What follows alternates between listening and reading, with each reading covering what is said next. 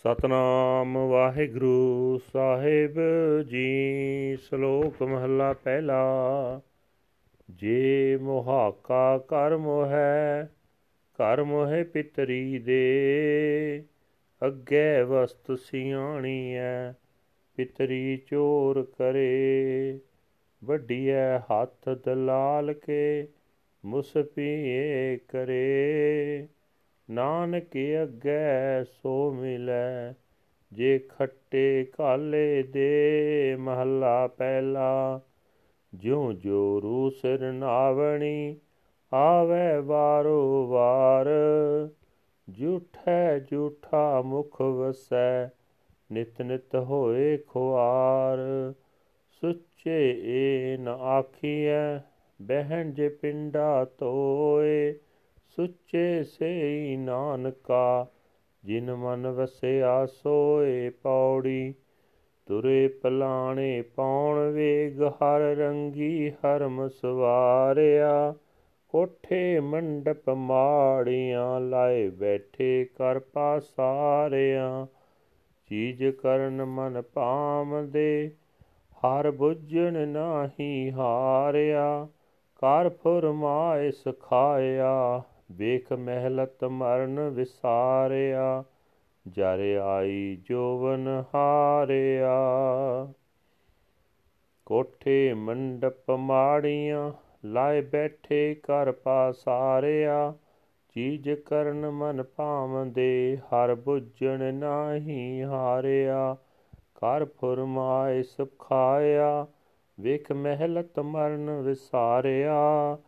ਜਰ ਆਈ ਜੋ ਬਨਹਾਰਿਆ। ਵਾਹਿਗੁਰੂ ਜੀ ਕਾ ਖਾਲਸਾ, ਵਾਹਿਗੁਰੂ ਜੀ ਕੀ ਫਤਿਹ। ਧੰਨ ਧੰਨ ਸਾਹਿਬ ਸ੍ਰੀ ਗੁਰੂ ਨਾਨਕ ਦੇਵ ਜੀ, ਪਹਿਲੀ ਪਾਤਸ਼ਾਹ ਜੀ ਦਾ ਉਚਾਰਨ ਕੀਤਾ ਹੋਇਆ ਇਹ ਸ਼ਬਦ ਸ਼ਲੋਕ ਮਹੱਲਾ ਤੀਜਾ ਦੇ ਵਿੱਚ ਗੁਰੂ ਨਾਨਕ ਸਾਹਿਬ ਜੀ ਫਰਮਾਨ ਕਰ ਰਹੇ ਨੇ, ਜੇ ਕੋਈ ਠੱਗ ਪਰਾਇਆ ਘਰ ਠੱਗੇ ਪਰਾਏ ਘਰ ਨੂੰ ਠੱਗ ਕੇ ਉਹ ਪਦਾਰਥ ਆਪਣੇ ਪਿਤਰਾਂ ਦੇ ਨਿਮਿਤ ਦੇਵੇ, ਤਾਂ ਜੇ ਸੱਚਮੁੱਚ ਪਿਛਲਿਆਂ ਦਾ ਦਿੱਤਾ ਅਪੜਦਾ ਹੀ ਹੈ, ਤਾਂ ਪਰਲੋਕ ਵਿੱਚ ਉਹ ਪਦਾਰਥ ਸਿਆਣਿਆ ਜਾਂਦਾ ਹੈ। ਇਸ ਤਰ੍ਹਾਂ ਉਹ ਮਨੁੱਖ ਆਪਣੇ ਪਿਤਰਾਂ ਨੂੰ ਵੀ ਚੋਰ ਬਣਾਉਂਦਾ ਹੈ, ਕਿਉਂਕਿ ਉਹਨਾਂ ਪਾਸੋਂ ਚੋਰੀ ਦਾ ਮਾਲ ਨਿਕਲ ਆਉਂਦਾ ਹੈ। ਅੱਗੋਂ ਪ੍ਰਭੂ ਇਹ ਨਿਆਂ ਕਰਦਾ ਹੈ ਕਿ ਇਹ ਚੋਰੀ ਦਾ ਮਾਲ ਅਪੜਾਉਣ ਵਾਲੇ ਬ੍ਰਾਹਮਣ ਦਲਾਲ ਦੇ ਹੱਥ ਵੱਡੇ ਜਾਂਦੇ ਹਨ। हे ਨਾਨਕ, ਕਿਸੇ ਦਾ ਅਪੜਾਇਆ ਹੋਇਆ ਅੱਗੇ ਕੀ ਮਿਲਣਾ ਹੈ? ਅਗਾਂ ਤਾਂ ਮਨੁੱਖ ਨੂੰ ਉਹੀ ਕੁਝ ਮਿਲਦਾ ਹੈ, ਜੋ ਖੱਟਦਾ ਹੈ, ਕਮਾਉਂਦਾ ਹੈ ਤੇ ਹੱਥੀ ਦਿੰਦਾ ਹੈ। ਜਿਵੇਂ ਇਸਤਰੀ ਨੂੰ ਸਦਾ ਹਰ ਮਹੀਨੇ ਨਹਾਉਣੀ ਆਉਂਦੀ ਹੈ ਤੇ ਇਹ ਅਪਵਿੱਤਰਤਾ ਸਦਾ ਉਸਦੇ ਅੰਦਰੋਂ ਹੀ ਪੈਦਾ ਹੋ ਜਾਂਦੀ ਹੈ, ਤਿਵੇਂ ਝੂਠੇ ਮਨੁੱਖ ਦੇ ਮੂੰਹ ਵਿੱਚ ਸਦਾ ਝੂਠ ਹੀ ਰਹਿੰਦਾ ਹੈ। ਤੇ ਇਸ ਕਰਕੇ ਉਹ ਸਦਾ ਦੁਖੀ ਹੀ ਰਹਿੰਦਾ ਹੈ। ਅਜਿਹੇ ਮਨੁੱਖ ਸੁੱਚੇ ਨਹੀਂ ਆਖੇ ਜਾਂਦੇ ਜੋ ਨਿਰਾ ਸਰੀਰ ਨੂੰ ਹੀ ਧੋ ਕੇ ਆਪਣੇ ਵੱਲੋਂ ਪਵਿੱਤਰ ਬਣ ਕੇ ਬੈਠ ਜਾਂਦੇ ਹਨ। हे ਨਾਨਕ, ਕੇਵਲ ਉਹੀ ਮਨੁੱਖ ਸੁੱਚੇ ਹਨ ਜਿਨ੍ਹਾਂ ਦੇ ਮਨ ਵਿੱਚ ਪ੍ਰਭੂ ਵਸਦਾ ਹੈ, ਜਿਨ੍ਹਾਂ ਪਾਸ ਕਾਠੀਆਂ ਸਮੇਤ ਭਾਵ ਸਦਾ ਤਿਆਰ ਬਰ ਤਿਆਰ ਘੋੜੇ, ਹਵਾ ਵਰਗੀ ਚਾਲ ਤਿੱਖੀ ਵਾਲੇ ਹੁੰਦੇ ਹਨ। ਜੋ ਆਪਣੇ ਹਰਮਾਂ ਨੂੰ ਕਈ ਰੰਗਾਂ ਨਾਲ ਸਜਾਉਂਦੇ ਹਨ, ਜੋ ਮਨੁੱਖ ਕੋਠੇ, ਮਹਿਲ, ਮਾੜੀਆਂ, ਆਦਿਕ ਪਸਾਰੇ ਪਸਾਰ ਕੇ ਅਹੰਕਾਰੀ ਹੋਏ ਬੈਠੇ ਹਨ, ਜੋ ਮਨੁੱਖ ਮਨ ਮੰਨੀਆਂ ਰੰਗ ਰਲੀਆਂ ਮੰਨਦੇ ਹਨ, ਪਰ ਪ੍ਰਭੂ ਨੂੰ ਨਹੀਂ ਪਛਾਣਦੇ। ਉਹ ਆਪਣਾ ਮਨੁੱਖਾ ਜਨਮ ਹਾਰ ਬੈਠਦੇ ਹਨ, ਜੋ ਮਨੁੱਖ ਗਰੀਬਾਂ ਉੱਤੇ ਹੁਕਮ ਕਰਕੇ ਪਦਾਰਥ ਖਾਂਦੇ ਹਨ ਭਾਵ ਮੌਜਾਂ ਮਾਣਦੇ ਹਨ ਅਤੇ ਆਪਣੇ ਮਹਿਲਾਂ ਨੂੰ ਤੱਕ ਕੇ ਆਪਣੀ ਮੌਤ ਨੂੰ ਭੁਲਾ ਦਿੰਦੇ ਹਨ। ਉਹਨਾਂ ਜਵਾਨੀ ਦੇ ਠੱਗਿਆਂ ਨੂੰ ਭਾਵ ਜਵਾਨੀ ਦੇ ਨਸ਼ੇ ਵਿੱਚ ਮਸਤ ਪਏ ਹੋਏ ਮਨੁੱਖਾਂ ਨੂੰ ਗਫਲਤ ਵਿੱਚ ਹੀ ਬੁਢੇਪਾ ਆ ਦਬਾਉਂਦਾ ਹੈ। ਵਾਹਿਗੁਰੂ ਜੀ ਕਾ ਖਾਲਸਾ, ਵਾਹਿਗੁਰੂ ਜੀ ਕੀ ਫਤਿਹ। This is today's Hukamnama from Sri Trabar Sahib Amritsar uttered by our first Guru Sri Guru Nanak Dev Ji under heading Slok Third Mahal. Guru Sahib Ji saying that if a rogue cheats a foreigner's house cheats the foreigner's house and gives that substance in the name of his ancestors, then if it is really the previous one's gift, that substance is learned in the hereafter. In this way, that man makes his fathers also thieves, because stolen goods come out of them. Then the Lord judges that the hands of the Brahmin carrying away the stolen goods, the broker, are cut off.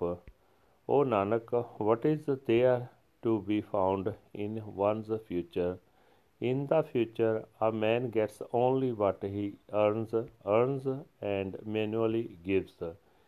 As a woman always has to take a bath every month, and this impurity, the menstrual period, is always born from within her.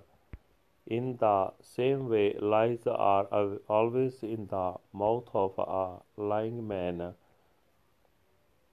and uh, because of this, he is always in pain. Such people are not called clean who sit down after washing their body only.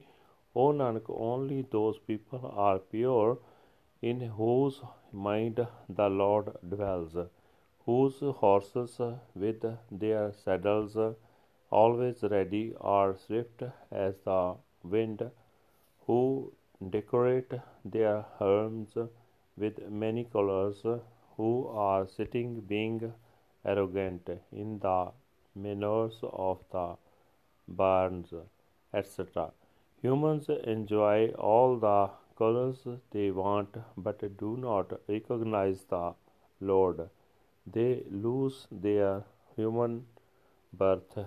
Those who command the poor to eat substances that is, uh, enjoy themselves uh, and uh, forget their death by looking at their palaces. Those rogues of youth